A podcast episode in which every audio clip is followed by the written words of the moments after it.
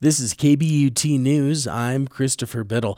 Gunnison Valley Health held a ribbon cutting ceremony on Friday to celebrate the opening of their new residential senior care center located in Gunnison's West End, next door to the hospital's assisted living center. Shortly after the ribbon was cut, 43 residents moved into their new home. That's the second the second batch coming. we're, we're getting we're getting residents moved. From the other building. That's Gunnison Valley Health Chairperson Rhonda Conaway speaking to KBUT's Tony Todd at the event. The 52,000 square foot facility cost $23 million to build, none of which came from taxpayers. It's broken into three neighborhoods the Taylor Park neighborhood, the Van Tuyl neighborhood, and the Blue Mesa neighborhood, the latter of which will be designated for memory care patients. Each of the neighborhoods will have common spaces complete with a full kitchen, Conaway told KBUT that the new facility is supposed to feel more like a home with emphases on privacy, dignity, and community. I was just told that in the memory care unit right now, they're baking bread. So when the residents move in, they'll have the odor of being at home fresh baked bread.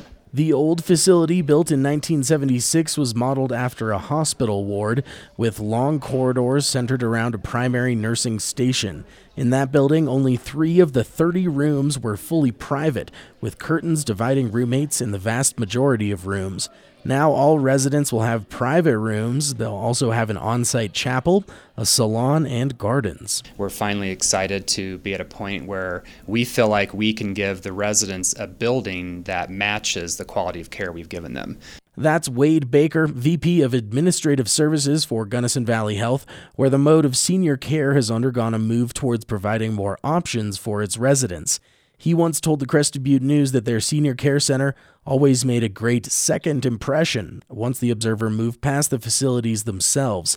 He thinks the new facility better suits the goals of the care center. The model of care has just changed. It's gone from an institutional model to what's called a resident centered model. And so the activities of daily living in this building will be around the residents and their choice. And that's what this building is designed to be is um, something that magnifies their choice, their privacy, and their dignity. The desire for a new facility goes back almost a decade, according to Baker, who told the Crested Butte News that a committee began looking into it in 2009.